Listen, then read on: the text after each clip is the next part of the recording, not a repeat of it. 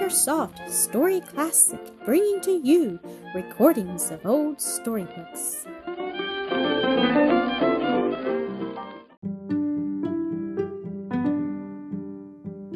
The Lady with the Lamp, Florence Nightingale, Episode 11. Whene'er a noble deed is wrought, whene'er is spoken a noble thought, our hearts in glad surprise to higher levels rise. The tidal wave of deeper souls into our inmost being rolls, and lifts us unawares out of all meaner cares. Honor to those whose words or deeds thus help us in our daily needs, and by their overflow raise us from what is low.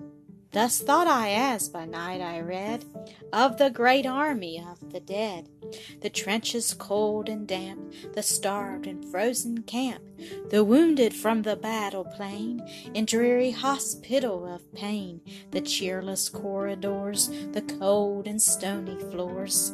Lo, in that house a lady with a lamp I see pass through the glimmering gloom, and flit from room to room, and slow as in a dream of bliss the speechless sufferer turns to kiss her shadow as it falls upon the darkening walls, as if a door in heaven should be opened and then closed suddenly. The vision came and went, the light shone and was spent on England's annals through the long hereafter of her speech and song. That light its rays shall cast from portals of the past. A lady with a lamp shall stand in the great history of the land, a noble type of good, heroic womanhood. Nor even shall be wanting here the palm, the lily, and the spear, the symbols that of yore Saint Philomena bore. Miss Nightingale's headquarters were in the Sisters' Tower, as it came to be called, one of the four corner towers of the great building. Here was a large, airy room, with doors opening off it on each side. In the middle was a large table covered with stores of every kind, constantly in demand, constantly replaced, and on the floor and flowing into all the corners were more stores, bales of shirts, piles of socks, slippers, dressing gowns, sheets, flannels, everything you can think of that is useful and comfortable in time of sickness. About these piles the white-capped nurses came and went, like bees about a hive. All was quietly busy, cheerful, methodical. In a small room opening off the large one, the lady-in-chief held her councils with nurses, doctors, generals, or orderlies, giving to all the same courteous attention, the same clear, calm, helpful advice or directions. Here, too, for hours at a time she sat at her desk, writing letters to Sidney Herbert and his wife, letters to Lord Raglan, the commander-in-chief, who, though at first averse to her coming, became one of her firmest friends and admirers, letters to sorrowing wives and mothers and sisters in England. She received letters by the thousand. She could not answer them all with her own hand, but I am sure she answered as many as was possible. One letter was forwarded to her by the Herberts, which gave a great pleasure, not to her only, but to everyone in all that place of suffering. It was dated Windsor Castle, December 6, 1854. "Would you tell Mrs. Herbert," wrote good Queen Victoria, "that I beg she would let me see frequently the accounts she receives from Miss Nightingale or Mrs. Bracebridge, as I hear no details of the wounded, though I see so many from officers, etc., about the battlefield, and naturally the former must interest me more than anyone. Let Mrs. Herbert also know that I wish Miss Nightingale and the ladies would tell these poor, noble, wounded, and sick men that no one takes a warmer interest or feels more for their sufferings or admires their courage and heroism more than their queen. Day and night she thinks of her beloved troops, so does the prince. Beg Mrs. Herbert to communicate these my words to those ladies, as I know that our sympathy is much valued by these noble fellows. Victoria." I think the tears may have come into those clear eyes of Miss Nightingale when she read these words. She gave the letter to one of the chaplains, and he went from ward to ward, reading it aloud to the men, and ending such reading with, "God save the Queen."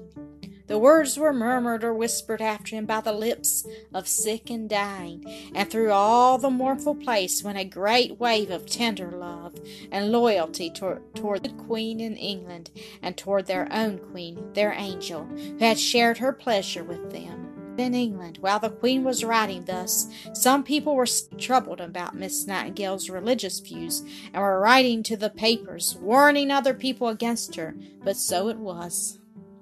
One clergyman actually warned his flock not to subscribe money for the soldiers in the East if it was to pass through Popish hands. He thought the lady in chief was a Catholic. Others still maintained that she was a Unitarian. Others were sure she had gone out with the real purpose of converting the soldiers to high church views. And one good Irish clergyman who, being asked to what sect Miss Nightingale belonged, replied, "She belongs to a sect which unfortunately is a very rare one, the sect of the Good Samaritans." But these grumblers were only a few, we must think. The great body of English people were filled with an enthusiasm of gratitude toward the angel band and its leader. From the Queen in her palace down to the humblest working women in her cottage, all were at work making lenten bandages, shirts and socks, and havelocks for the soldiers. Nor were they content with making things. Every housekeeper ransacked her linen closet and camphor chest, piled sheets and blankets and pillowcases together, tied them up in bundles, addressed them to Mrs. Nightingale, and sent them off. When Sister Mary Aloysius first began to sort the bales of goods on the wharf at Scutari, she thought that the English nobility must have emptied their wardrobes and linen stores to send out bandages for the wounded. There was the most beautiful underclothing and the finest cambric sheets, with merely a scissors run here and there through them to ensure their being used for no other purpose. Some from the Queen's palace with the royal monogram, beautifully worked. Yes, and the rats had a wonderful time with all these fine and delicate things before the sisters could get their hands on them. These private gifts were not the only nor the largest ones. The Times, which you will remember had been the first to reveal the terrible conditions in the Crimea, now set to work and organized a fund for the relief of the wounded. A subscription list was open, and from every part of the United Kingdom money flowed in like water. The Times undertook to distribute the money, and appointed a man, Mr. MacDonald, to go out to the East and see how it could best be applied. And now a strange thing came to pass, the sort of thing that, in one way or another, was constantly happening in connection with the Crimean War. Mr. MacDonald went to the highest authorities in the War Office and told of his purpose. They bowed and smiled and said the Times and its subscribers were very kind, but the fact was that such ample provision had been made by the government that it was hardly likely the money would be needed. Mr. MacDonald opened his eyes wide, but he was a wise man, so he bowed and smiled in return, and going to Sidney Herbert, told his story to him. "Go," said Mr. Herbert, "go out to the Crimea," and he went. When he reached the seat of war, it was the same thing over again. The high officials were very polite, very glad to see him, very pleased that the people of England were so sympathetic and patriotic. But the fact was that nothing was wanted. They were amply supplied. In short, everything was all right. Many men, after the second rebuff, would have given the matter up and gone home. But Mr. MacDonald was not of that kind. While he was considering what step to take next, one man came forward to help him, one man who was brave enough to defy red tape for the sake of his soldiers. This was the surgeon of the 39th Regiment. I wish I knew his name so that you and I could remember it. He came to Mr. MacDonald and told him that his regiment, which had been stationed in Gibraltar, had been ordered to the Crimea and had now reached the Bosporus. They were going on to the Crimea to pass the winter in bitter cold amid ice and snow, and they had no clothes save the light linen suits which had been given them to wear under the hot sun of Gibraltar. Here was a chance for the Times Fund. Without more ado, Mr. MacDonald went into the bazaars of Constantinople and bought flannels and woolens until every man in that regiment had a good warm winter suit in which to face the Crimean winter. Did anyone else follow the example of the surgeon of the 39th? Not one. Probably many persons thought he had done a shocking thing by thus exposing the lack of provision in the army for its soldiers' comfort. This was casting reflection upon red tape. Better for the soldier to freeze and die than for a slur to be cast upon those in authority under the rules of the service. So, though MacDonald stood with hands held out, as it were, offering help, no one came forward to take it. He went to Scutari, and here at first it was the same thing. He offered his aid to the chief medical authority over the hospitals. The reply was calm and precise. Nothing was wanted. He went still higher, to another and more august quarter. The answer was still more emphatic. There was no possible occasion for help. Soldiers and sellers had everything they required. If he wished to dispose of the Times Fund, it might be a good thing to build an English church at Pura.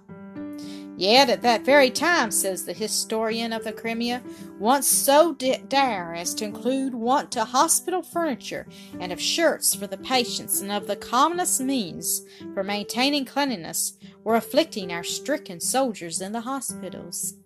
Mr. MacDonald did not build an English church. Instead, he went to the Barrack Hospital and asked for the lady in chief. I should like to have seen Florence Nightingale's face when she heard the soldiers supplied with everything they needed. Everything all right? Come with me, she said.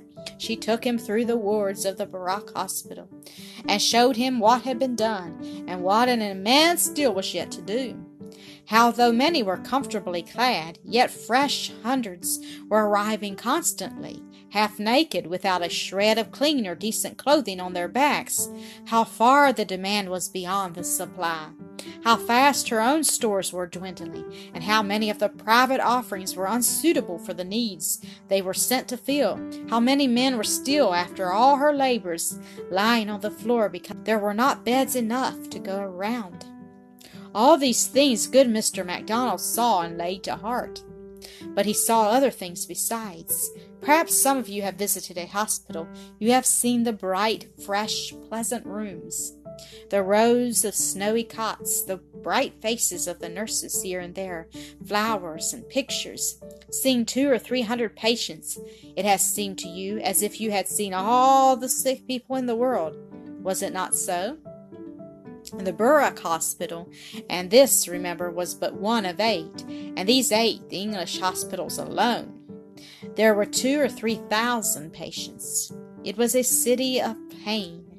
Its streets were long, narrow rooms or corridors, bare and gloomy. No furniture save the endless rows of cots and mattresses, packed like sardines. As one eyewitness says, its citizens, men in every stage of sickness and suffering, some tossing in fever and delirium, some moaning in pain that even a soldier's strength could not bear silently, some ghastly with terrible wounds, some sinking into their final sleep, following the slight figure of his guide through these narrow streets of the city of pain. MacDonald saw and noted that wherever there is disease in its most dangerous form, and the hand of the spoiler distressingly nigh, there is this incomparable woman sure to be seen. Her benignant presence is an influence for good comfort even among the struggles of expiring nature. She is a ministering angel, without her any exaggeration in these hospitals, and as the slender form glides quietly along each corridor, every poor fellow's face softens with gratitude at the sight of her. When all the medical officers have retired for the night, and silence and darkness have settled down upon the mouths of prostrate sick, she may be observed alone, with lamp in her hand, making her solitary rounds. The popular instinct was not mistaken which, when she set out from England, held her as a hero. No one who had observed her fragile figure and delicate health can avoid misgivings lest these should fail. I confidently assert that but for Miss Nightingale, the people of England would scarcely, with all their solicitude, have been spared the additional pang of knowing, which they must have done sooner or later, that their soldiers, even in the hospitals, had found scanty refuge and relief from the unparalleled miseries with which this war has hitherto been attended. Look with me for a moment into one of these wards, these miles of sick, through which the agent of the times passed with his guide.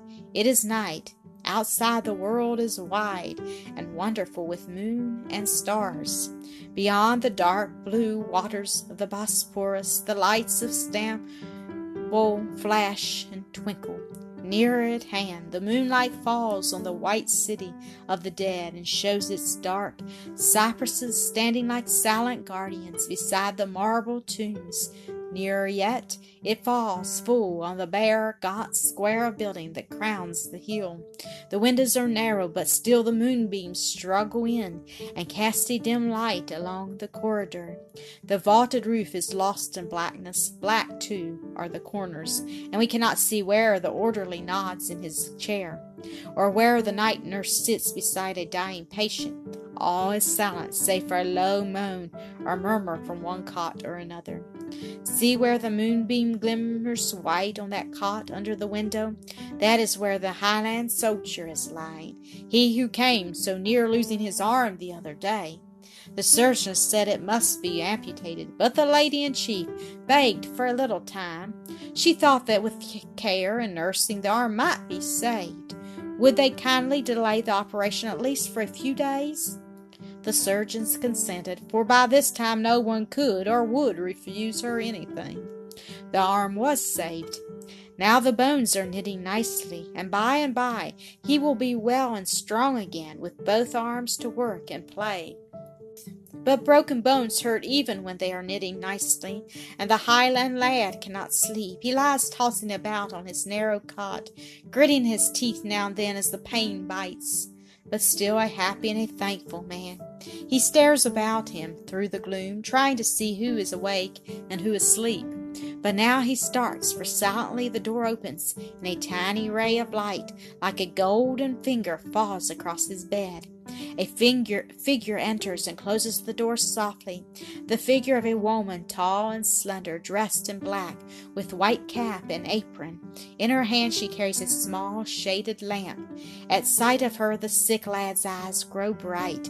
He raises his sound arm and straightens the blanket, then waits in eager patience. Slowly the lady with the lamp draws near, stopping beside each cot, listening to the breathing and noting the color of the sleepers, whispering a word of cheer and encouragement to those who wake. Now she stands beside his bed, and her radiant smile is brighter, he thinks, than lamplight or moonlight. A few words in the low, musical voice, a pat to the bedclothes, a friendly nod, and she passes on to the next cot. As she goes, her shadow, hardly more noiseless than her footstep, falls across the sick man's pillow. He turns and kisses it, and then falls happily asleep. So she comes and passes like a light, and so her very shadow is blessed, and shall be blessed so long as memory endures. Thank you for listening to another episode of AcreSoft Story Classic.